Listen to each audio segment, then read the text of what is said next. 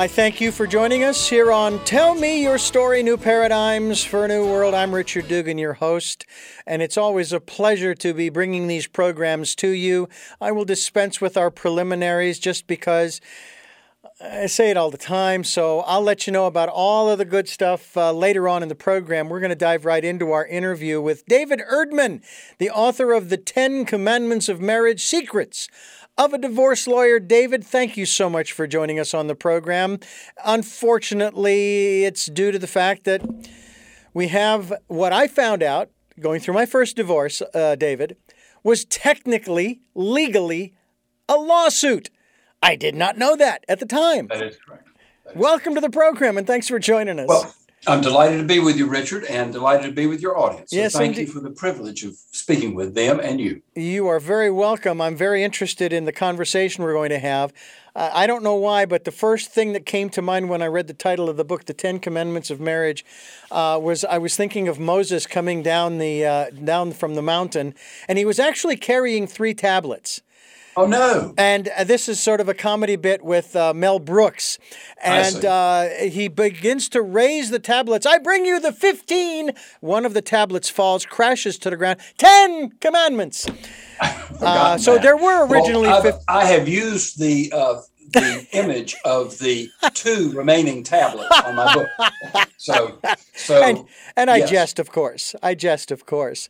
Uh, but first of all, I want to share with you real quickly that I had a divorce lawyer, female, and her slogan was reasonable solutions for reasonable people.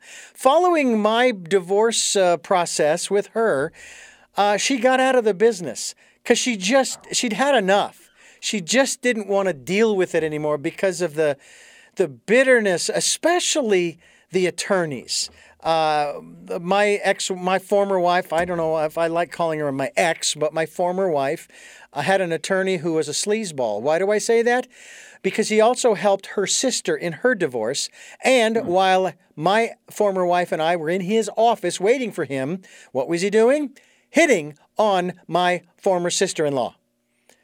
So, kind of tells you where he was coming from. Anyway, not all well, may I, lawyers. May I respond to what you've already said? Absolutely, sure. Go ahead. this is the chart I show my client. Uh huh. I, I, I, have a much nicer one I show them, but I drew this for you. Okay. This is the reasonable row and the unreasonable row, and this is the reasonable column, and this is the unreasonable column. Ah.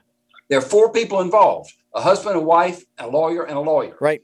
It only takes one unreasonable person in the universe of four to make the whole process more expensive than it ought to be. Mm-hmm. And and so I always tell a client when we've been fortunate enough to encounter what I call a reasonable lawyer. A reasonable lawyer wants a fair settlement, but they want it at an efficient and fair price. Mm-hmm. Um, an unreasonable lawyer wants something they can't get, but they hype their client up for that expectation so they can, I hate to say it, charge more. Mm-hmm. Um, but if if I'm up against some unreasonable lawyer, it's going to be unfortunate because it's going to run my client's fees up yeah. unnecessarily. Yeah. Well, and I have to tell you that the process for me began. I was served on May 1st, and I was actually able to make the joke. Oh, this gives a new meaning to the phrase Mayday. Mayday. Um, anyway, once I kind of got my bearings in June, it took me a month. I was a, I was weird. I was an emotional basket case for a month. Uh, and uh, went to this uh, lawyer. Cost me fifty dollars for the consult, which I appreciated. I told her, I says, "Okay, this is what we've got. I've got there are four things, four elements here. There's the house, uh, there's the debt, uh, there's my business, and then there's the divorce. You know, the separation." And uh, I was willing, and I, of course I was. Some say one of those four is the problem. well, that's true. That is true. But I, uh, I was giving away the, the, the the farm, so to speak, because I was going to allow her to keep the house. I would take the debt, which I knew what I was going to do with it in the first place. Is that was when I was when we were done with the divorce, I was going to file bankruptcy. It just you know made sense. And of course, that was one of the stipulations in the decree was neither party may discharge the debt through bankruptcy. Well, I found out that's illegal uh, because uh, bankruptcy is federal, a divorce is state, and federal always trumps state. Anyway, um, so uh, um, I, I, I went to her and I proposed this settlement, and she looked at it and she said, Sounds reasonable to me. I think that that shouldn't be a problem. Well, eight months later and $3,600 in the hole, they actually finally accepted that proposal. Um, what I suppose I could have done, but I think it would have dragged it out, was saying, okay, this is what I offered you at the beginning of this process. You are going to pay my attorney's fees. That probably would have dragged it out even further. So I just thought, you know, I'm just going to cut bait and get the heck out of the water and, and move on with my life. And that's what I did. And I, I think that there are a lot of people, male and female, who feel that way. This and very day. Why? You, this very day. Yes. I told I called up a client and said, you know, this lawsuit's just begun. Mm-hmm. Go ahead and make a serious offer to settle the whole thing and see if we can truncate the process and save you some money. Mm-hmm. And under our rules, if we make a written offer and the court ultimately awards the other side less than we offered, they do have to pay our attorney's fees. Now, in what state are you? North Carolina. You're Charlotte. North Carolina. And obviously, every state has different laws.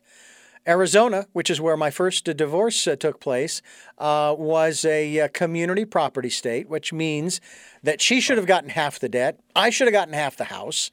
And uh, I could walk away with my business, which basically I'm an audio producer, I'm a broadcast producer. So I'm the business. It doesn't matter what equipment I'm working well, with, you know, and I was working with old stuff you know, old analog equipment. So they kept that. So how much is your business value? Uh, nothing. There's no value to it unless I do it you know that kind of stuff, and they just weren't buying. I call that. yes, I call that the um, the squirrel running in the wheel. um, uh, the, the only the only facet of the business that creates income is the hard work inside that wheel. Yeah, and um, and yet um, I don't know how it is in California, but I imagine it's similar, and that is you look at the, how much income this person's made and say, well, if it produces that much income, that's a valuable business. So let's talk about it. Yeah. Uh, uh, I actually have been one of the champions here in Charlotte of, of, of, of making the point that a solo worker of any sort doesn't have a particularly valuable business, no matter how much money they make. Yes. They can't sell it. Yeah, exactly. Sole proprietor, basically. By the way, I learned a very valuable lesson in 1994 when I first uh, tried to go uh, to to start my business, which was called Fast Forward Audio Communications. I get to the end of the year, I start filing my taxes. Did not know I had to file out these extra forms. When it was all said and done, I owed about as much to the IRS as I did in my divorce in two th- in 1998. 98, 99 actually, 99, uh, $3,000. Uh, and that's when I shut the business down. Uh, ostensibly, I was no longer going to uh, uh, do that.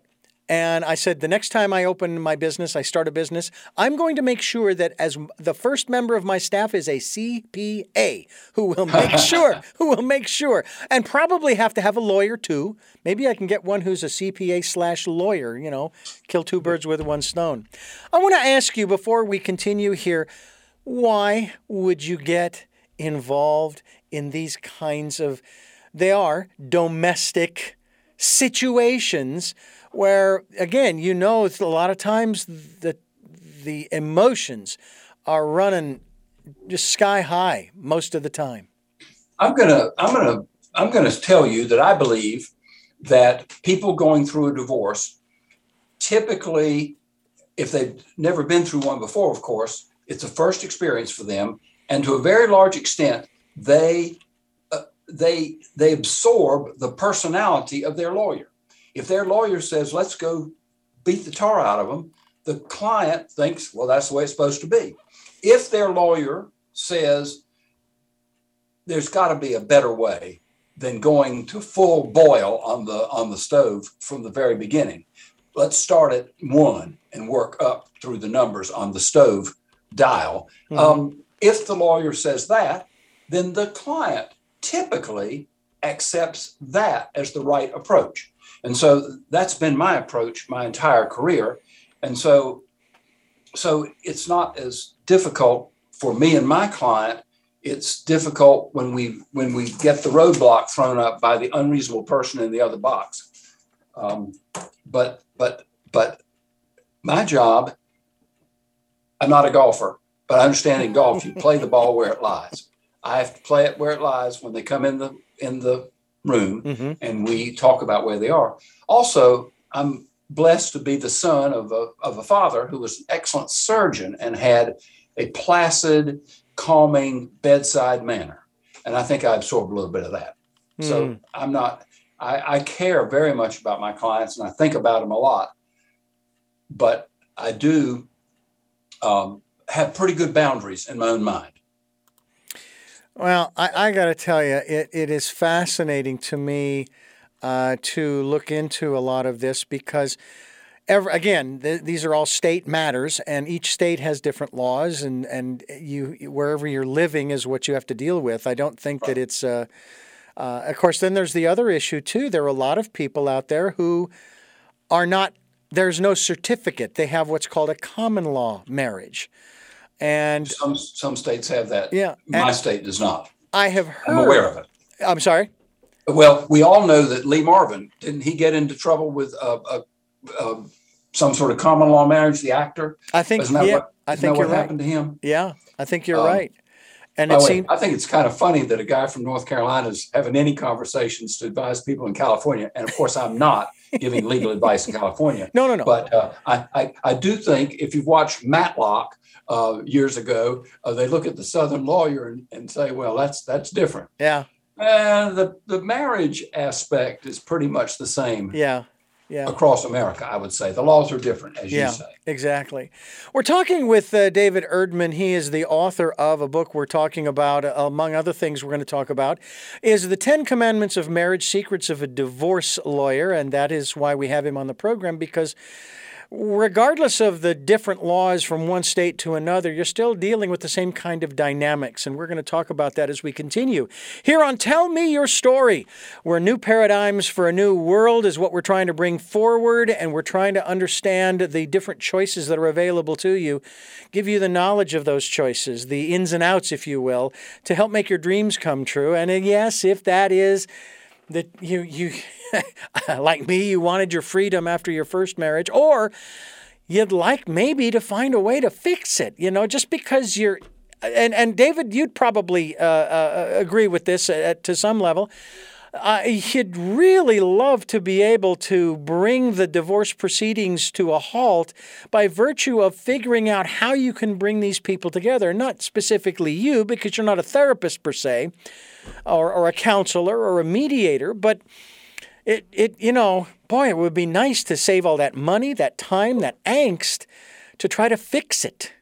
Well, the reason people ought to do, uh, ought to address their marriages in a by the way, let's let's go back a step. Sure. The reason I wrote the book is not because I want people to get divorced. It's absolutely because I want people to learn how to avoid getting divorced. Right. And when a lawyer like myself, and so I wrote a book called The Ten Commandments of Marriage Secrets of a Divorce Lawyer. The, the subtitle was designed to intrigue the potential reader into thinking they're going to learn some secrets. Mm-hmm. Well, they are going to learn some secrets, but they're I have sat through more than 5,000 initial consultations with people who are in some stage of distress in their marriage. And from that, I haven't learned 5,000 ways to mess up a marriage, but I've certainly seen 100 or more. and so by writing and putting in the positive, mm-hmm. one of the things I say about my 10 commandments is nine out of the 10 of them are positive mm. re- suggestions. The only negative suggestion is thou shalt not allow children to obstruct the marriage. This is a problem sometimes with very young children. Um, mothers sometimes, um, understandably, mm. are so attached to the child they just to whom they've just given birth that they don't want the daddy to drop the child, and and all of a sudden the child is something of an obstacle. All of my other commandments are positive, like thou shalt learn to resolve differences. And you don't have to come to a lawyer if you can do it yourself. Right. And and in fact, the tenth one is thou shalt learn to apologize and forgive, because we're working our way through all the aspects of a marriage. I'm particularly a believer that that equality between the spouses is is is the is the guiding principle. And in fact, I talk about and people, I'll tell you who ought to read this book. Anybody who's thinking of having a premarital agreement ought to read the book I'm not opposed to them completely because there are valid reasons. I use the um, I use the Notting Hill story. You know, in Notting Hill, uh, Julia Roberts is a world famous actress by a different name, mm-hmm. and, and, she falls in love with the bookstore keeper in uh, Notting Hill. And uh, at, dear, I write about this because I think it's fascinating. On the one hand, she goes back to him at the end of the movie and says, I'm just a girl who wants to be loved by a boy. Mm-hmm. Well, that's equality. If he says back, I just want to be loved by you. But you know what happens with a real movie star? Mm-hmm. Five lawyers get involved in writing their premarital agreement. and all of a sudden, Julia Roberts and, and her uh, movie star husband are no longer equal and they're not going to be equal. Yeah. Now, if I were the lawyer for that bookstore keeping husband, I'd say, you know what? She is a world famous star and she has acquired this on her own. But how about this? From the day you get married forward, it's a 50 50 proposition. If she comes in with $47 million and keeps it separate, that's hers. But if she makes 50 more million while you're married, I think that should be 50 50. Mm.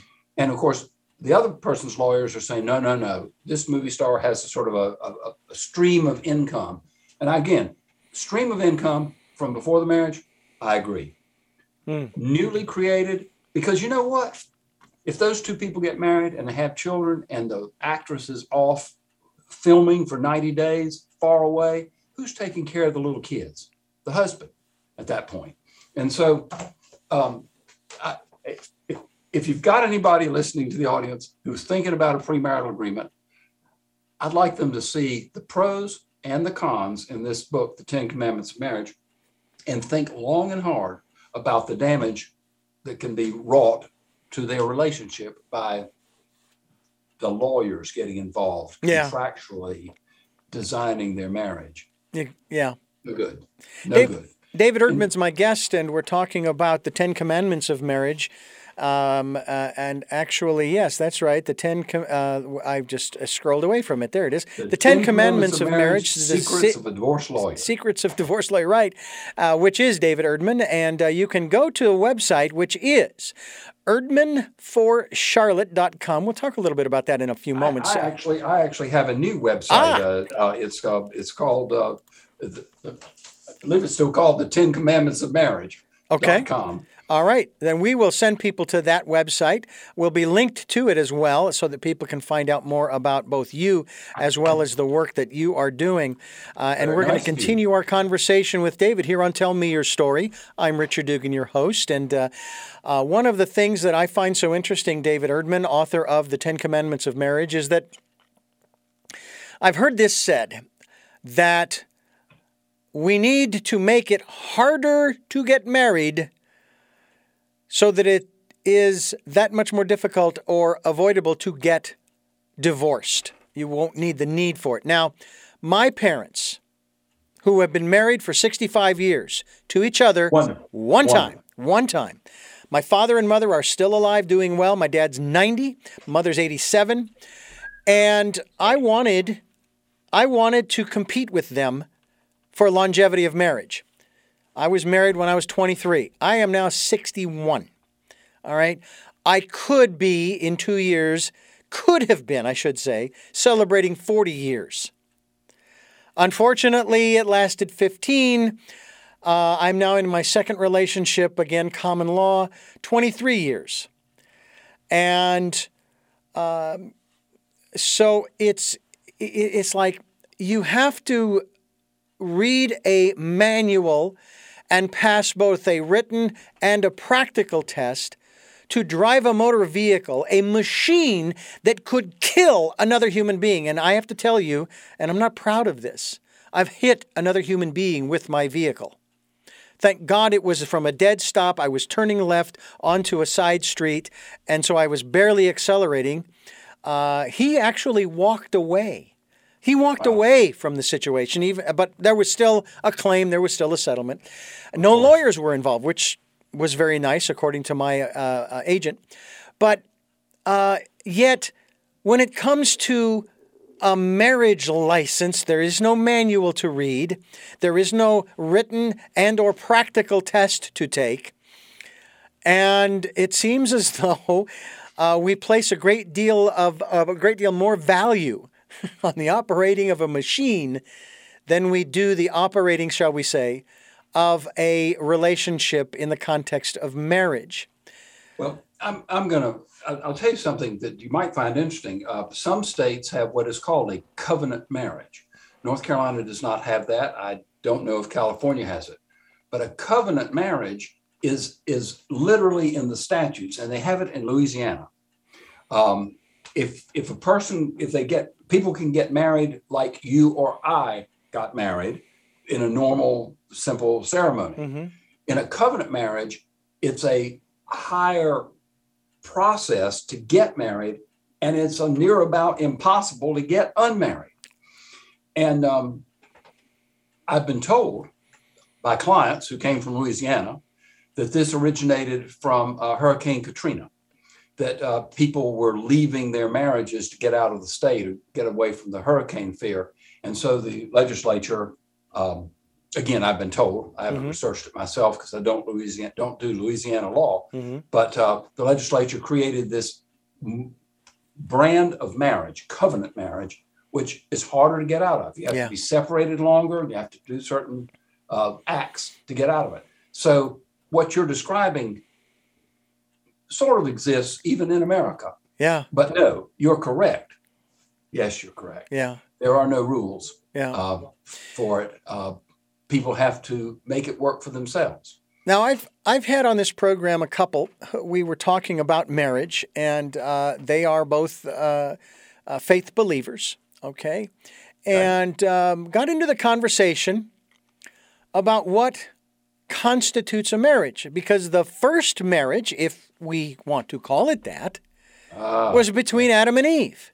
right. Well, there was nobody to perform the ceremony, so they were common law. At least by my by my definition, they would have been common law marriage, married.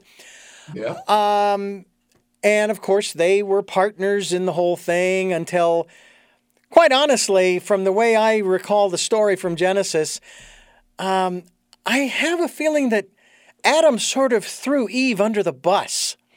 You know, after they partook of the uh, of the tree of the knowledge of good and evil, um, you know, kind of.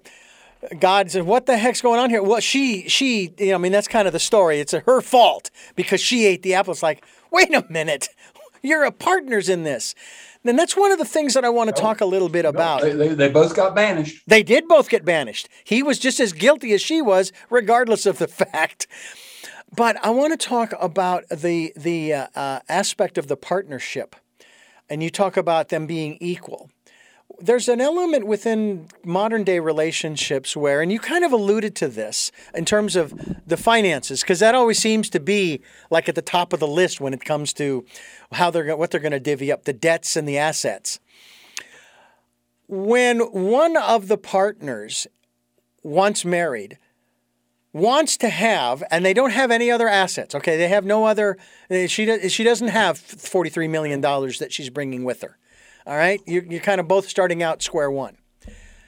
And You one of the both of them are getting married. Okay, I want to make sure not getting divorced yet. not divorced. No, no, no. They're in the Okay, marriage. They're okay. getting married. They've with you. gotten married. They're actually married now. Oh, okay. And they decide, okay, we're going to go to the bank and we need to open a joint account that we both will have access to, equal access to.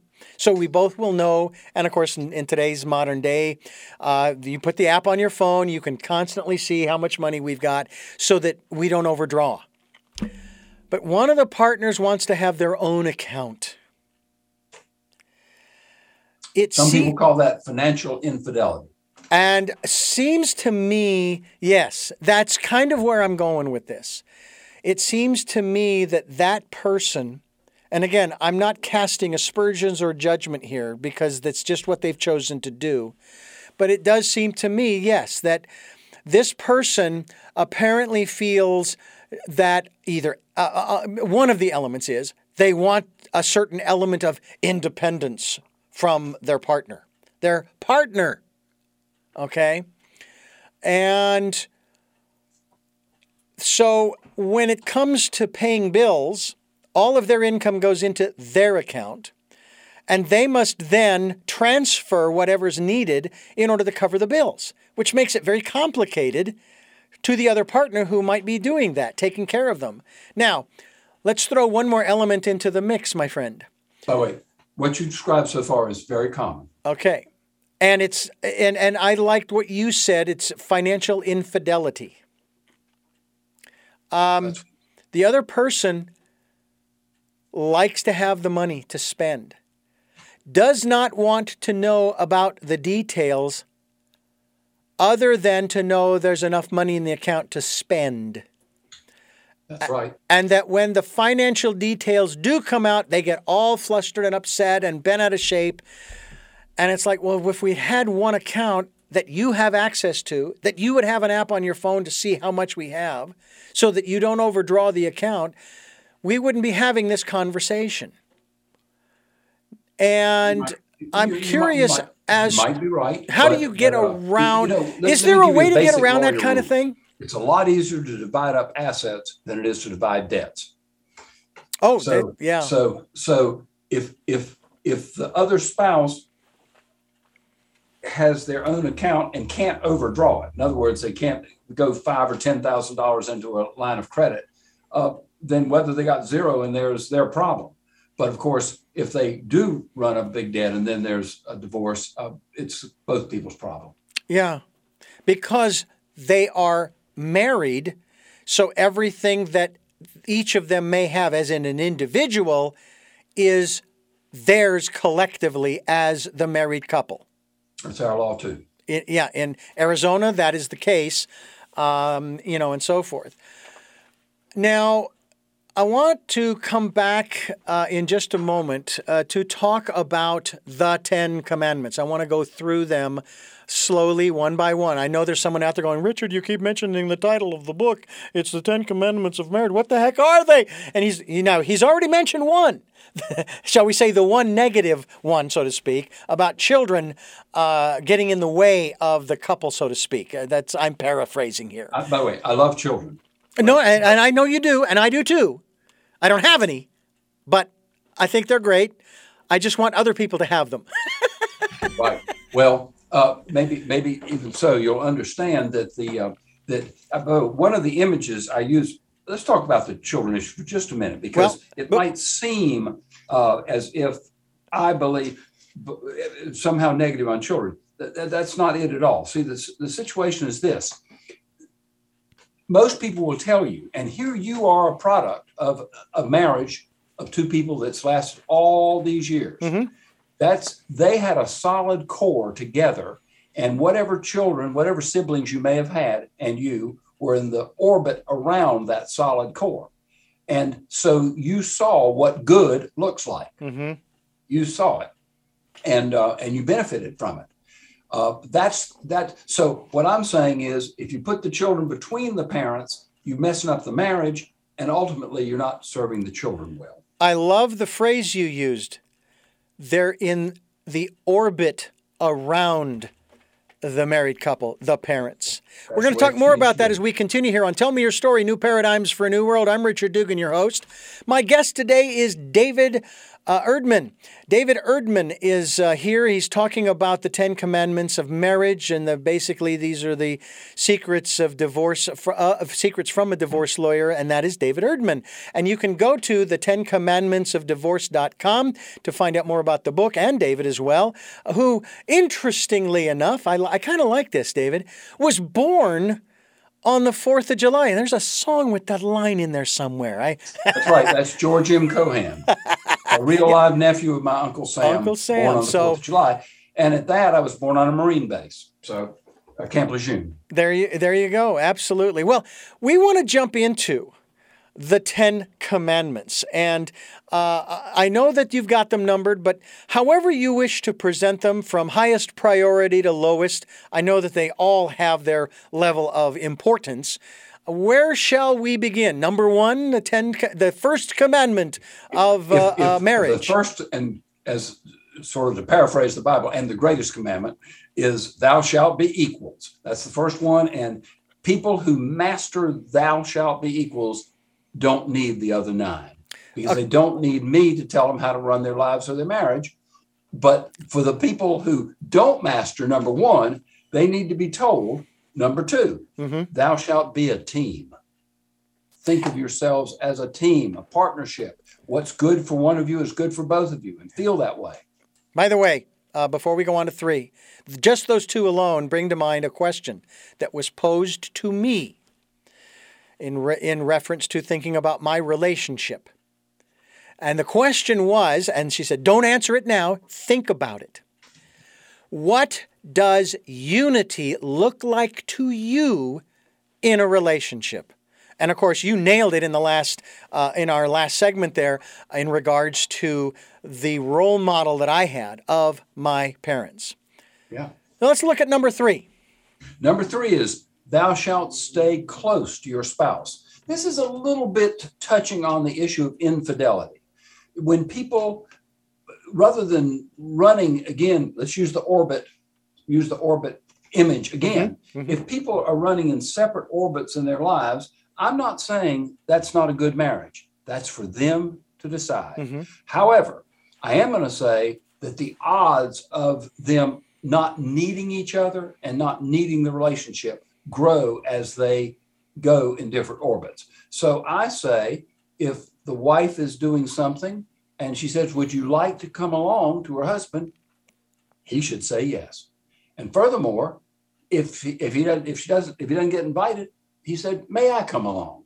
So that they're doing things together. They're seen together mm-hmm. by lots of people. Yeah. Because because that's part of that's again, I understand some marriages work with great distances between them, but the best marriages that last are doing as much as possible together. And that's why I say commandment number three, thou shalt stay close mm. to your spouse. Commandment number four is something we all want, and that is to be appreciated. Mm. And I call it, thou shalt appreciate your spouse. You know, we we thought our spouses were fantastic when we married them. We thought we were fortunate to get to marry them. And our jaded eyes sometimes f- look at what we'd like to change about our spouse and well, can I use another biblical quote? The mote in the eye that uh, somebody criticized um, Jesus, and he says, "What about the log in your own?" Uh, it's a matter of it's a matter of, of of recognizing what's great about your spouse, and and sometimes people need to be reminded about what's great about their spouse because you know when infidelity starts, it's often because someone else does appreciate your spouse. Mm-hmm. Yeah, uh, I will tell you before before you go on to five that okay. raises uh, raises a very interesting point uh, in that the the the roles of men and women, not husbands and wives, but men and women, has changed a bit, and especially in light of the Me Too movement. Now, I was raised with four sisters, a brother, a mother, and a father. So wow. I was in the minority. okay? And I'm proud to have been in the minority because they taught me a lot. Not just about what women were like, but about their intelligence, their independence, their confidence, etc. By the way, everything you're saying is great. I, I, I endorse that. Now, here's the deal. It, I want to say it used to be, okay? It used to be that when you, that you would uh, constantly be even after you get married uh, the man would always make the overtures the man would always woo the man would always do all of those things to show the woman that's not to say that she didn't but the stereotype was it was all the man's job to make sure, as the phrase goes, happy happy wife, happy life. Right? Well, have you? I don't know if you read any of my book, but the next commandment is, "Thou shalt communicate." This is to both sexes. Mm-hmm. Thou shalt communicate your needs to make sex fulfilling for both of you. I have to get into sex because yes. it's part of marriage. Yes. And my my point is, uh, yes, you talk about the wooing. Well, I think I don't I don't I don't pick on women. I don't pick on men, but I do make the point that if somebody's going to come in my office and say we're not having a satisfactory sex life, and I sympathize with that, and, and I'm sorry to hear it. And it and and by the way, if sex isn't good, the marriage is potentially going to be challenged. But does this person know, for example, if it is the woman, that she's got to make it clear what she wants and needs out of the sexual relationship? So uh, when you're four sisters, you probably never talked about sex with them. Hmm. But but if their marriages are good, well, I'm not going to go with your parents. If, if, if your sisters have had good marriages, then they have found a way, the husband and wife, to to know what each other wants and to communicate what they themselves want to make it work. Yeah. Well, believe it or not, my my sister, my older sister, who is about a year older than I, and I have had that kind of a conversation recently. Wow. Uh, though she doesn't go into any, obviously, in any detail, because I know for her it's it's you know it's a little more yeah, private, a little more personal, a little more sensitive, and I get that. Um, I'm a little more open in that regard. Um, but here's the other element that I want to throw out there. Now, uh, I even shared this question with my sister. Uh, I would love to ask mom and dad when the last time it was that they had sex. Now, my dad's 90, my mother's 87. And we both know, David, you and I both know that our biology, our chemistry changes as we get older. I mean, especially, for example, from the single digit years into the teen years, into the 20s, 30s, 40s. Uh, guys are just going nuts wanting to sow their wild oats, as it were. Um, but as we get, I'm 61, all right? My chemistry has shifted, but there are other, there are other factors I'll, I'll share with you later that my I, I, I don't mind sharing this. I honestly don't, because uh, I look at it this way. Before you do, okay. I want you to know I don't ask clients personal questions. Right. I say you can tell me what you want to right. tell me, and right. you can keep secrets of what you want to see. Right. But if you want my legal opinion, you may be better tell me enough that I can give you sound advice. Right. Now you say what you want. Sure. it's not because I'm making. No, no, I understand. But, uh, and I look at it this way God already knows every little tiny detail about my life, right? That's Omnipotent, right. omniscient, omnipresent. So, what difference does it make if 8 billion other people know? And besides, most of them don't even care. They're too busy living their lives. By the way, I hope your audience is eight billion. I've got op- op- optimism for my book. I'm I'm shooting for that. I'm shooting. We're at fifty two thousand listens on uh, SoundCloud and other uh, uh, podcast outlets, and some seventeen to nineteen thousand on YouTube. So uh, the numbers are rising, but um, my libido basically is dropped off.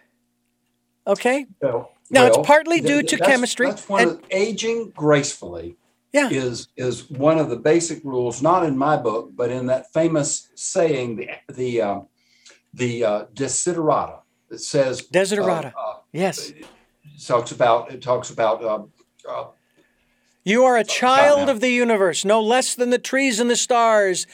You have, right you have a right to be here, whether it is no, aware known to you or not the earth, the, the world, the universe is unfolding as That's it should. Right. Exactly as it should. and somewhere in there, it talks about uh, aging gracefully. Yes. And um, I've forgotten the exact wording of it. Mm-hmm. But yes, I. I remember I, it. Yes. And, and, I like that you can quote it. Uh, well, I, I, listened to it many, many times in the 70s. As a matter of fact, it's a piece that we actually use uh, at the end of our broadcasts, among other things uh, to uh, to just trying to keep people's minds focused on what's really important in their lives. Um, but uh, here's the thing: what happens when? And and and, and I'm and I'm curious as to whether you have been able to negotiate with the parties and yeah, the other lawyer when it comes to these kinds of issues, sexual issues, the intimacy issues, and saying, look, we have changed and we're not able to meet each other's needs the way we used to. And what we had before, oh my God, we were animals with each other and it was wonderful and exciting and thrilling. But now we're in our later years and things have changed biologically and it's nobody's fault. It isn't Well- anybody's fault. It's just what happened. Now, when And you can you negotiate? You probably gentle- gave a vow about sickness and in health, I do remember that line. Yes. for better or for poor, uh, richer for poor, for better, you know, that Mhm. type of thing. Yeah. And and yeah, not only do we have to age gracefully, we like our spouses to age gracefully. Sure. So when we see uh, a, a man of some advanced age with some young starlet, we have our suspicions about whether that's good for her. Yeah. But uh, who am I to judge? Well, uh, we're not here to pass judgment on anybody. We don't want to do that. What we want to do is help people through what can be a very uh, traumatic and tumultuous time. As we continue talking with David Erdman on Tell Me Your Story New Paradigms for a New World. I'm Richard Dugan, your host, and we are discussing the, uh, the, the, the 10 Commandments of Marriage Secrets of a Divorce Lawyer. David Erdman uh, is our guest, and the 10 Commandments com is the website. We encourage you to go there. We are linked to that website, so people can go to your website there, David, and uh, I'll- read I'll get you that correct exact website. It's probably the Ten Commandments of Marriage.com. All right, Ten But- Commandments but- of Marriage. Did I just say 10 I'll- I'll Commandments? I think, that. yeah. Um, I think if you go to the- 10commandments.com, you're going to get the 10 Commandments. Very likely. and, and and and in fact, interestingly enough, I wrote the book, The Ten Commandments of Marriage, based on a speech that I had been giving for probably 15 years Wow. to church groups and occasional civic groups. And people would come up and say, You ought to put this in a book. So when I wrote the book, I didn't pay any attention to the fact that there are other people who've written books called The Ten Commandments of Marriage, but none of them say Secrets of a Divorce Lawyer. There That's you go. my book There you go. and and Well, I do noticed that I- I'd like to say that Mhm. that looking at it from a lawyer's point of view is is a little tougher on telling the truth. You know, if you if you if you if you if, if you want a religious book, uh, I'm I'm religious, but if you want a religious book, there are religious books that are very clear. I mean, every every third page is going to say what Jesus or Moses said Mhm. about the issue. Right. Uh, I quote Jesus a little bit, but I'm really, without names, quoting clients and and what has worked and what I see would make a difference. And I haven't said this yet, but I want to I want to say it. Uh, I have always viewed as my greatest successes in my business the people who ended up getting back together. Oh, yes. And I have I have run into those people when I go out in the town and somebody walks up to me and says, "You saved our marriage." And I go right back and say, "No, you saved your marriage. Hmm. I congratulate you. I applaud you and I'm proud of you. Uh, I don't take any credit, but the credit I would be entitled to take is I didn't make it impossible, like some lawyers who scorch the earth between the people Yeah. and make it impossible. Yes, the scorched earth concept there, you know, just right. burn it all to the ground and just start over. By the way, there was, and I still have the audio tapes, the cassette tapes of what what's called the maximum, maximum, I think that's what it is, maximum marriage series, and it was by a, a, a Christian gentleman, uh, and he was married. And he would share these stories, and he talked about experiences that he had in his in his. He was not a lawyer; he was a therapist, and he had the the he would have the couple in the room, and he used this. He told this one story of uh, the couple that was there, and the woman she was just blasting the husband. I mean, just he was just awful. You know, ought to be sent to hell for being the way he was. And he looked over at the husband, and the husband is over in his chair cowering, and tears are streaming down his face.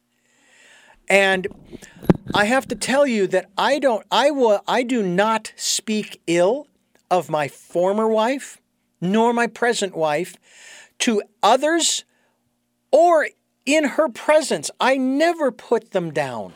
That's right. I, I it's it's like what are you doing? You just built this incredible incredible thing, the two of you, and you're going to chip away at it.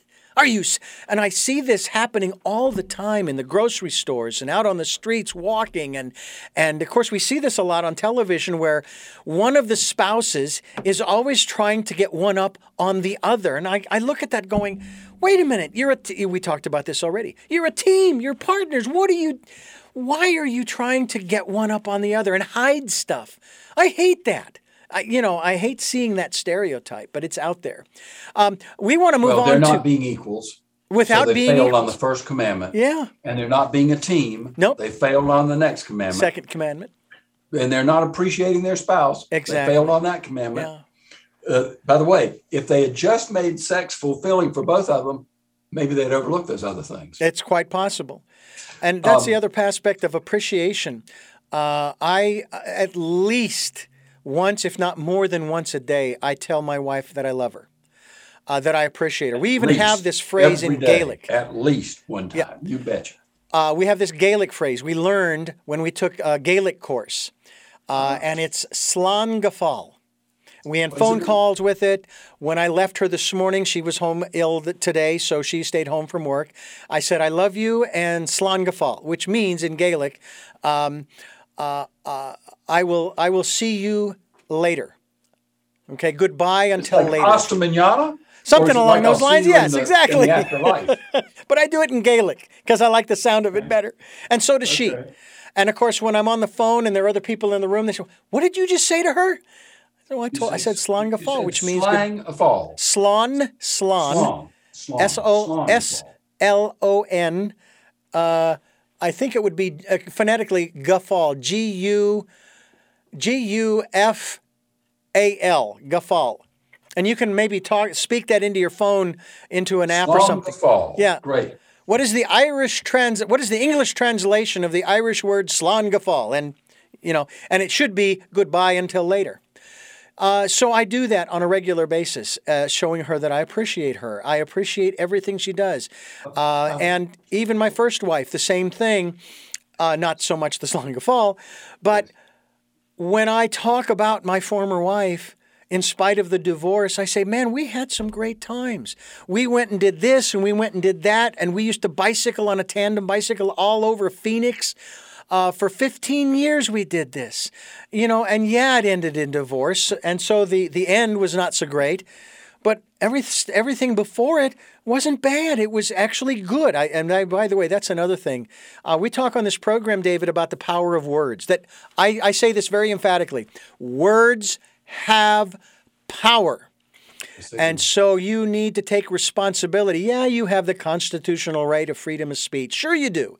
But I personally believe that our founders left out the phrase, but you also take on the responsibility for the words that you have spoken freely. we have to believe that our founders intended that thought and and assumed maybe Yeah. assumed mistakenly that uh, Yeah. that uh, everybody would honor that. Yeah, George Washington, for darn sure, was very conscious. Uh, he he didn't write the bill the Bill of Rights, but uh, George Washington was very conscious of of decorum Yeah, and being a good person. absolutely. Uh, and, Absolutely. and he he would um, endorse responsibility for words. Absolutely. I find I find uh, uh, that many when again this is when I was working at the Christian station in the 80s and early 90s, uh, and that word was abhorrent. To take responsibility for your life. It was either good things and that was God, bad things, oh, and that was the devil. And it's like, what are you, a puppet on a string being manipulated by forces you don't understand? I don't think so. And so I take full responsibility for my life and uh, the things that I say, the things that I do, and quite honestly, even though I don't always have control over them, the things that I think. okay, we're going to uh, pause here for just a moment. I need to remind our listeners this is Tell Me Your Story New Paradigms for a New World. We come your way here on this program via the radio airwaves, terrestrial, at 7 a.m. and 7 p.m. on Sundays, 1 a.m. on Mondays, and then Wednesdays at 9 a.m. That is our special edition of Tell Me Your Story. And I have to tell you, uh, with David here on the program, this is a special edition of Tell Me Your Story. I'm very grateful that he's with us here Well, on the program. Uh, we are also podcasting on SoundCloud and iTunes and TuneIn Radio with 52,000 listens in less than four years. And uh, we're also on iHeartRadio and um, many other locations on the internet. And you can watch these interviews on YouTube. Just go to the Tell Me Your Story with Richard Dugan tel- uh, website or, or channel, I should say. And uh, you can uh, watch these interviews and you can meet David at least virtually as we have our conversation. I want to now jump into the sixth commandment. All right. The sixth commandment is, Thou shalt be visibly married. This also has to do with the threat of infidelity. Mhm. I don't know. I happen to wear a wedding ring. I've been wearing this one for 37 years. And, um, and, and uh, this is the only wedding ring I've ever had. But I believe in wearing it because when people come in my office, by the way, we're sitting in the, off my conference room, which Mhm. is why I say that I am. Mhm. When people come in my office and they've got the ring still on, that usually tells me they want to try to save this marriage. If they've already taken the ring off, that usually means they're done with the marriage. Mhm. So that's a pretty strong signal coming from just a little band of gold. But of course, I listen to see if their particular view is consistent with this generalization. Mhm. But I, I'm a big, I'm a big proponent of both parties wearing a wedding ring and being visibly married. And I'm going to move on to the seventh because this is an interesting concept. My seventh commandment is, "Thou shalt lead a marriage-centered life." When I described that that that core that your own parents had with five children in Six. orbit around them, Mhm. the marriage as the center of the life of their lives was understood by the kids. The parents were a team. I'm satisfied they must have been to be together even until your daddy's 90 as he is. Uh, the kids understood that the parents were a team and that they were leading a marriage centered life. And that's that's that's probably the most difficult of my commandments Hmm. because people when when when when I'm a single man once upon a time and I married a single woman, how do two people merge and not give away who they are? I Mm. believe in synergism. I believe they one plus one is more than two. Yeah. In fact, we see couples who, let's say just in business, accumulate millions of dollars because they work together as a team, a partnership where they trusted each other. And so um, I'm I'm um, I'm a big proponent of leading a marriage-centered life. Well, I'll tell you that my parents, uh, when I was probably in my preteens, so 10, 11, 12, maybe 13, um, they brought all six of us together. There were actually six. And by the way, uh, people think, oh my gosh, your parents must have sacrificed a lot to have you guys, especially with the visual impairments and the asthma, and then, of course, all the instruments and this and that. And, the other. and I have actually had my parents on this program. It's been several years. It has not been released to the public and probably won't until their passing, which could be quite a while. But in that interview, I asked them about that, and they said, absolutely not. We sacrificed nothing because we wanted a big family, whatever form that took. Anyway, they called us all together and they said, We want to participate in a, a program to help our marriage called Marriage Encounter.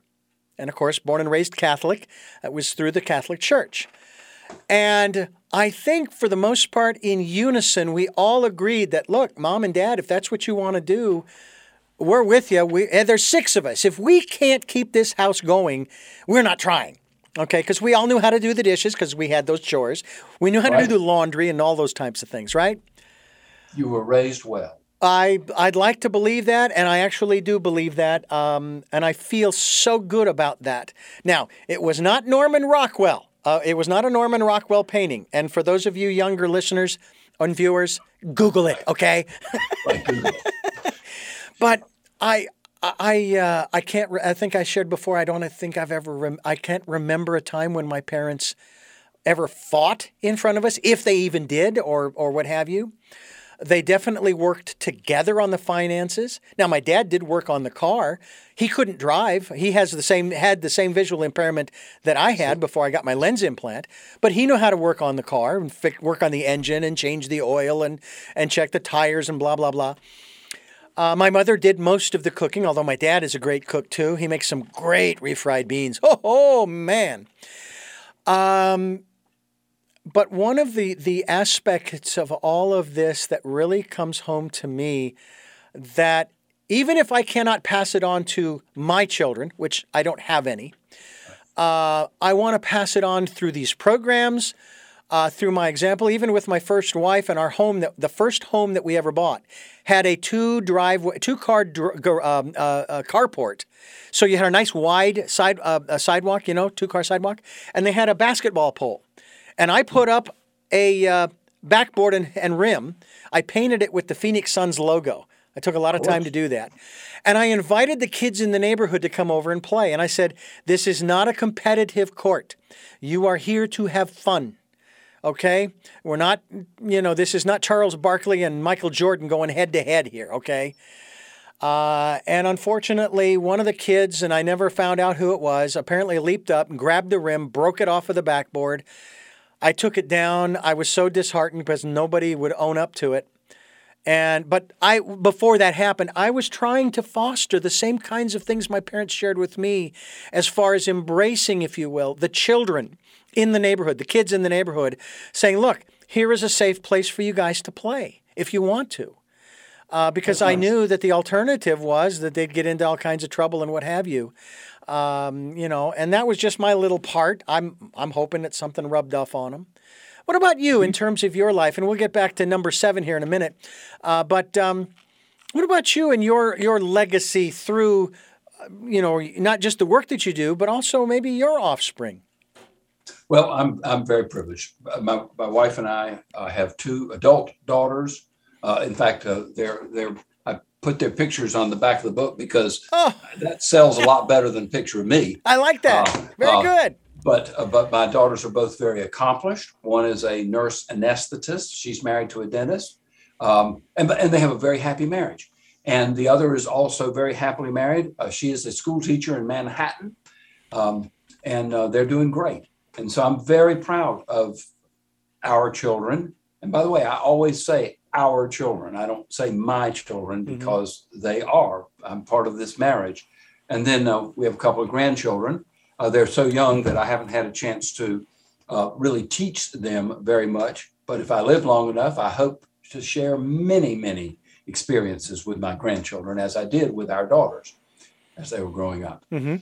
Uh, and uh, we we we've uh, we've been very fortunate, and um, the arguments have been very few.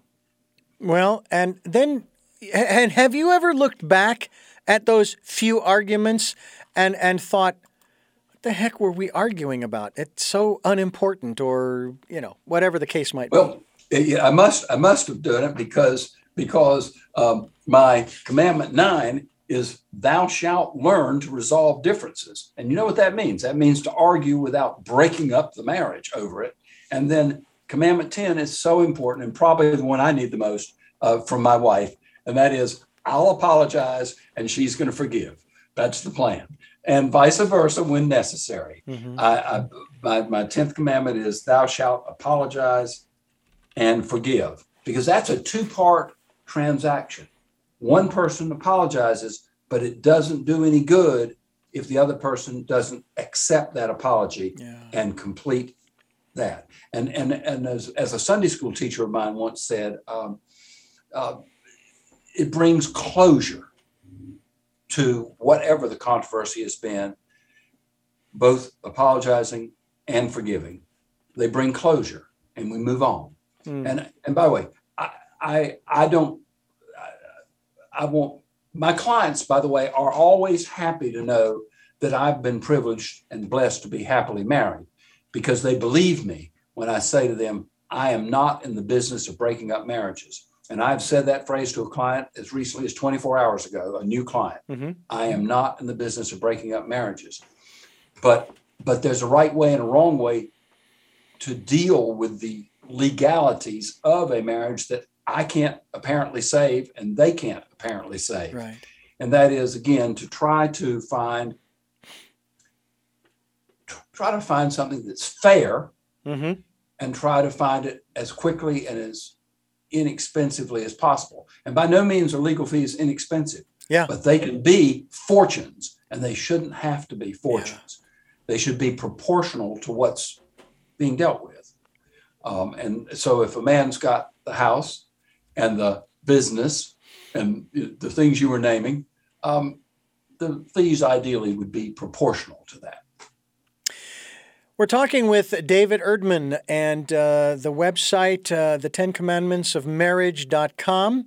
And we encourage you to go there. We'll be linked. We'll have the link there. All you have to do is click on it, and boom, it's going to take you right there. Boy, would And- you give? We can do this off off the line if you wish, but I want to make sure I have your email address. I will pass that on to you. As a matter of fact, why don't I uh, share this with our listeners before we go any further? Uh, you just were talking about how expensive marriages, uh, uh, divorces can be. Uh, well, uh, it is not inexpensive to maintain a, a, a broadcast, podcast, videocast. And if you folks can do so, if you're able to do so, and only if you're able to do so and you are called to do so, we'd love your support financially. We have a PayPal account. It is there for your security as well as ours. And the email address that uh, both David can use and you can use, uh, if you'd like to, uh, when you go there, you want to send and you click that, and it says, okay, put in the email address of the person, Richard at richarddugan.com. That is Richard at richarddugan, D-U-G-A-N dot com. And again, I like PayPal being the middleman because it uh, keeps track of everything. And, um, you know, if you overgave and you said, oh, wait a minute, that was too much, you can take it back and then send out what you want to send. Or if it wasn't enough, you can send that out and, uh, and, and it'll be great. We will take the prayers, the energetic support, uh, good thoughts and feelings. We'll take them all because uh, we can use all of that uh, to uh, to keep this program going. And I will tell you, as I've said many times on this program, I will never put the burden on you, the listener, the viewer. It is on me. And if you can help me and support it, that's great. And when I am unable to and I can't keep it going, then that's on me. I will never guilt somebody into supporting this program. I want you to do it freely and openly and uh, uh, feel that uh, what we're providing here on the program is of value to you and, and other folks. And apparently it is because we got over 52,000 listens in less than four years on, uh, on the SoundCloud analytics. So, New paradigms. New new paradigms for a new world is what we talk about. Uh, we talk about looking for those new ways of living because the old ways just aren't working. All you have to do is look around you. I mean, literally look around you, and it's a mess.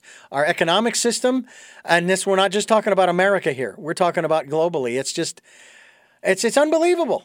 You know, we're still doing, and, and Einstein was right. He says, uh, you know, insanity is doing the same thing over and over again, expecting a different result. And that's what we've been doing, right. is doing the same thing over and over and over again. And we need to, uh, this is another area that we might talk about here in terms of all of this. Um, we promote here on this program, David, what's called the uh, Decade of Perfect Vision. Started out with the Year of Perfect Vision, 2020. 2020, exactly. And moved on to the Decade of Perfect That's Vision, it. the 2020s. And here's what we ask people to do we ask them to participate in the Decade of Perfect Vision by going within, by listening to that still small voice, by finding that Isaiah. quiet, peaceful, calm space where they can relax. Re energize, rejuvenate, get inspiration, get encouragement, maybe a little education, a little wisdom that will help them move forward. And I'll tell you what, I don't know if, if you are able to encourage the participants to do any of that uh, within the context of the process. But I'll tell you what, if people would just get in touch with that still small voice, it would help them immeasurably, and it could conceivably shorten the process, maybe even eliminate the process and the expense. Because, quite honestly, what a waste of resources, of time and money. I'll tell you something else.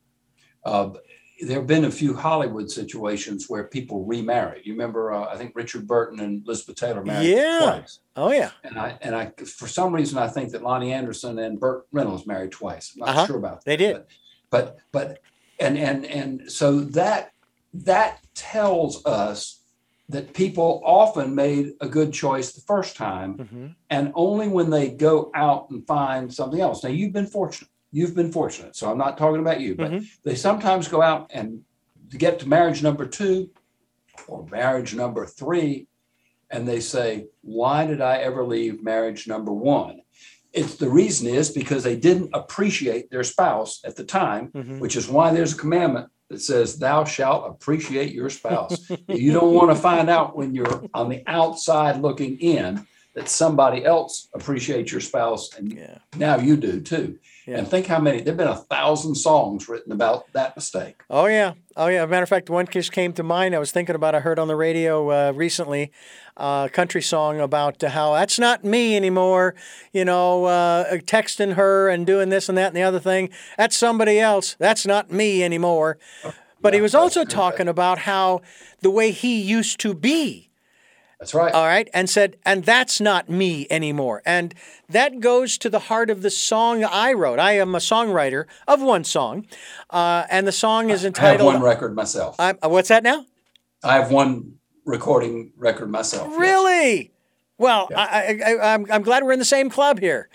Uh, the title of the song is, uh, for me, is uh, I'm a good man doing the best I can. That's nice. And where I'm going is where I'm coming from. Now, that is sort of a, a cryptic homage to my parents and how they raised me. That, that's very And- nice. that's a and, good uh, and a very nice turn of phrase. I'll add. Yeah. Um, because how they raised me is you know i mean I, i've I, and again i say this as humbly as i possibly can uh, that uh, my present wife's sister who's since passed whenever we would come to visit and even after we moved here we'd go out to the car and i would open the door for her and she'd get in and i'd then go around the other side and her sister would always say richard your parents raised you right that's right. now, uh, uh, you know, um, just, just to me, that is a sign of appreciation. You know, uh, I don't know if chivalry is dead. I hope not. Uh, but what I do know is that, you know, I, I want to show kindness to everybody, male and female, men and women. Well, you know, let, me, let me point out some. This is a very. This should be a low bar, but I've heard it said that people, if the if the bar is is how you treat a good friend, your spouse, you should be treating better. And yet, I see so many instances where people say words to their spouse that they would never say to a good friend because they know they no longer have that friend. Exactly. And Exactly. so, so, so, so let's let's at least set the good friend standard for getting along with our spouses. yeah, I would agree with you'd you. think I wasn't much of a divorce lawyer since I want to help people save their marriages, but um, a lot of people come to me over the years. you could you could take on that slogan. It's not being used anymore. Reasonable solutions for reasonable people, uh, but you got to get to the reasonable person first, and uh, that, I'm sure that can be difficult. I have uh, another question regarding your practice and and, uh, uh, and and so forth. Your experience. Has there been a situation where, and again, they will share with you only what they want to. You never right. ask them to That's reveal rule. Things. Has there ever been a situation where, from your observation and experience, you're going, yeah, we need to bring this one to a quick close and get these two separated and divorced because Of course, you know, If- this if is there- a no-win is for both of them. violence. Yeah. Then we've got to make sure that nobody gets hurt anymore. But if they have children together, Mm, we should not rule out, and they should not rule out, the possibility that the family is reunified under a new regime, so to speak, Yeah. where there'll be no more domestic violence. yeah, No, I wouldn't expose anybody to, to domestic violence. Um, I was a champion of of um, protecting women, really before it was in vogue, at least here. hmm Uh, I was donating to the women's shelter, um, and uh, very very supportive of that. Uh, and and by the way, every once in a while we have a man who's being assaulted by his wife. I've got a video which I can't show you because it's a client. right. But the wife has picked up the phone, which is about like this, and is pounding it in Oh. the video, and he's he's doing this, he's filming it. So we got proof that she did it. Yeah. Now, what about the, but but there's also the, not just physical. There's mental, emotional, verbal abuse. Is that under the same category? Or is that something that's different? Well, it doesn't. You don't call the police over mental, emotional, and verbal abuse, but you might get a divorce over mental, yeah. emotional, and verbal abuse. But if they, if somebody's abusing somebody, again, let's just go back to the book. It, it, you're you're not treating them as an equal. You failed that commandment. You're not appreciating your spouse. Um, so so I want people not to get there. I want them yeah. to know the Ten Commandments of marriage from the point of view of this divorce lawyer, and and and avoid these mistakes. Just yesterday, a client was in my office. She was sad. I'm not mentioning names, so mm-hmm. I can mm-hmm. talk about mm-hmm. it. She was sad because her husband, as she said, well, I'm not sure that I don't want to be in a marriage where he doesn't want me. But on the other hand, she was very, very sad that he didn't want her. Uh, and I don't know the particulars, and I wouldn't describe them here. But she said, I want your book. I hope she reads it. I hope it helps her. I yeah. hope she goes to her husband and says, Look, you've done you've done this wrong and you've done this wrong. But if you would do this and this right, we'd be back together and we'd be happy. Yeah. That's, I'm curious. That's, that's, the idea. This these commandments are to be referred to yeah. and pointed out to difficult yeah. recalcitrant spouses. And I'm curious also because you have had some successes in turning the divorce process around. Uh, yeah. I'm curious how quickly. What's what's been the quickest turnaround for a couple going through this process? Well, I'll tell you this. Uh, I'll tell you this, Richard. Actually, probably a third of the people who come in and meet, at least with this lawyer, who are. Remember, I said early in our conversation today, people are in some phase of, of a troubled marriage. Mm-hmm. They may be living together. They often are living together. And so they want to know what their legal rights are. And I tell them what their legal rights are. I, I, I listen to them long enough to understand as thoroughly as possible the picture that they're living in and hear them out as thoroughly as possible. And I even say, well, if your spouse were sitting in this chair right here, what would he or she say about the marriage? Because often that's where the real confession comes out. Mm. Somebody will tell me for an hour what's going on in the marriage. And then I say, well, what would your, let's say your husband say? And she'd say, uh, well, my husband says, um, I'm a drunk. Nobody mentioned drinking in the first hour, you understand. Mm-hmm. And I didn't ask. But it's amazing how when you ask them what the spouse would say, what comes out. Mm-hmm. But what I want to get to is approximately a third of the people who come in needing information leave armed with the information they needed and don't necessarily break up. Mm. So, so you say, how quick is the turnaround? Maybe as quick as our meeting. Mm. Uh, but mostly, I hope I empower people when they're getting that initial consultation with knowing what their legal rights are, knowing what the other side's responsibilities are, sort of like your free speech uh, has needs to corollary about responsibility. Mm-hmm. Then they can go home and say, "Look, I, I I've been to a lawyer, and that scares the daylights out of the other spouse, and that can make things work better. Just those dropping those words um, on the other spouse. But I've been to another lawyer. I do. I've been to a lawyer. I know my legal rights." And what you're doing or what you think is going to happen when we break up is wrong I'm going to get half of what you've got. Um, in fact, there was a, a, a, romantic comedy on TV a bunch of years ago where where the man said, let's see, he said, he said, basically, I can get rid of you in the marriage to the wife, and she says, yeah, I can get rid of you and have half your stuff. So they stayed together in the TV show. Now, uh, have you ever had a situation? And that'll be the last question on this this uh, topic. Have you ever had a situation where one or both parties just basically basically say, "Just give me the papers and let me sign. I don't care about the stuff. There are no kids involved." Okay, let's just make that clear. No kids involved. I don't care. I just want out. Yes. I've had a lady who came in and said, I don't want the cheese, I just want out of the trap. and she has a sense of humor too. I like that. That's very that's good. That's very that good. Quote. We're talking but, with uh, David Erdman. He's the author of The Ten Commandments of Marriage Secrets of a uh, Divorce Lawyer. I'm Richard Dugan. This is Tell Me Your Story. David Erdman, uh, this is the point of the program where I ask my guest three final questions, the same questions I ask everybody. You may have addressed them a little bit during the program, but I like to ask them directly. Uh, before I do, though, David, I've got to let our listeners and viewers know that you can listen to this program on Sundays at 7 a.m. and 7 p.m., Monday mornings at 1 a.m., Wednesday mornings at 9 a.m., and that's our special edition of Tell Me Your Story.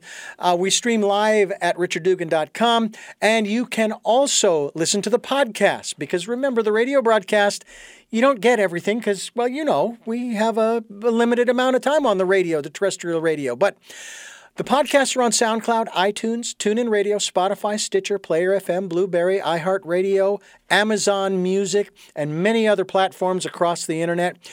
We are also on YouTube where you can watch these interviews. And a reminder that we will be linked to David Erdman's website, the Ten Commandments of Marriage.com. We hope that you will uh, make it a point to go there and uh, pick up a copy of his book and read about David. He's very extraordinary and interesting gentleman. We hope that you'll find out more about him. We also hope that uh, you will find it within your hearts to uh, to support what we're doing here on the program. Tell me your story. Uh, PayPal is uh, sort of our partners, if you will will, uh, in that uh, we use them for uh, paying things as well as receiving donation support for this program. I will remind you, it's been a while since I've reminded you, we are not, we are not tax exempt. We are not a nonprofit. However, PayPal does take a little portion, a little little piece, and they're entitled because they're providing this service. When you go to PayPal and you want to send, uh, put in my email address, richard at richarddugan.com. That's richard at richarddugan.com. And also participate in the Decade of Perfect Vision.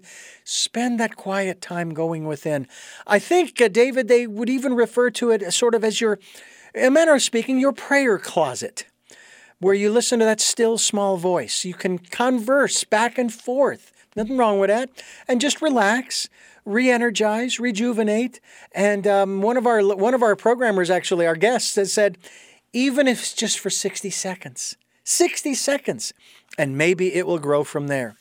So, with all of that said, here we go. The final three questions. I feel um, looking forward to as it. as always. I feel like I'm on a game by, by show. By the way, the harder you throw them, the further I can hit them. and I hope you hit them out of the park. uh, the first one is, who is David Erdman? David Erdman has had one of the most interesting lives a person could ever hope to have. Happily married to a wonderful woman. I was an investigator on the Senate Watergate Committee I'm the only one in Charlotte, North Carolina, who worked on the Watergate Committee staff. And I've had a successful law practice, and I want to help people as I've really tried to help throughout my career, but wrote this book late in life after I could honestly say I'd met with more than 5,000 people at some stage of distress in their marriage. Um, I want to share what I've learned. I hope that it'll outlive me. What is it that you hope to or want to achieve through the work that you are doing now? Well, I want to, I'm like every human being, I want a fulfilled life. And if I found what I was doing to be no longer fulfilling, then I would not do it any longer. But if it is fulfilling for me and I'm providing a service that people wish to have and come to me for, um, that's that's um, that's fulfilling. But but I live personally a marriage centered life. I actually do. That's why I can write about it in this book. That's why one of the commandments is live a marriage centered life because that's a decision I told my wife 35 years ago that I had heard a concept, marriage centered life. And mm. I said, we should do that. And she said, yeah, we should and uh, we have, and we still know that we do. So, so um, that that means the core of my life is not in this law office; it's at home with my wife. Mm. And finally, what is your life's purpose? Well, my life's purpose is to be creative. I've been creative. I, you may not know this, or you may not be able to tell this, but I've practiced law in an almost unique manner, somewhat copied in my region. Um, but I have pretty much made my own path, listened to my own tune, marched to my own drummer, because in every way in my law practice, I've tried to do it the way I would want it if I were the client. And that means complete transparency, which is kind of unheard of in my business, hmm. and, uh, and efficiency. I happen to have an engineering degree and I use it to be an efficient user of technology and time uh, and ideas. So I'm going to say I'm a creative person at core.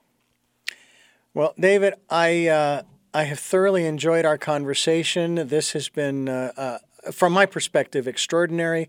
I also, though you don't know this, and I know you're not one, uh, but this uh, this program that I do on a regular basis is my therapy.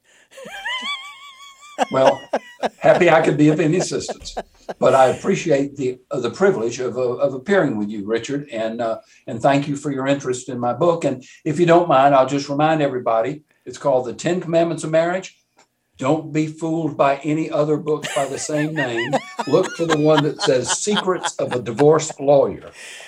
There are many imitations and only one original, and that's the one by David Erdman. And uh, we thank him again for joining us, and I thank you for listening to and watching Tell Me Your Story. New paradigms for a new world. And until our next broadcast, podcast, videocast, love to Lal.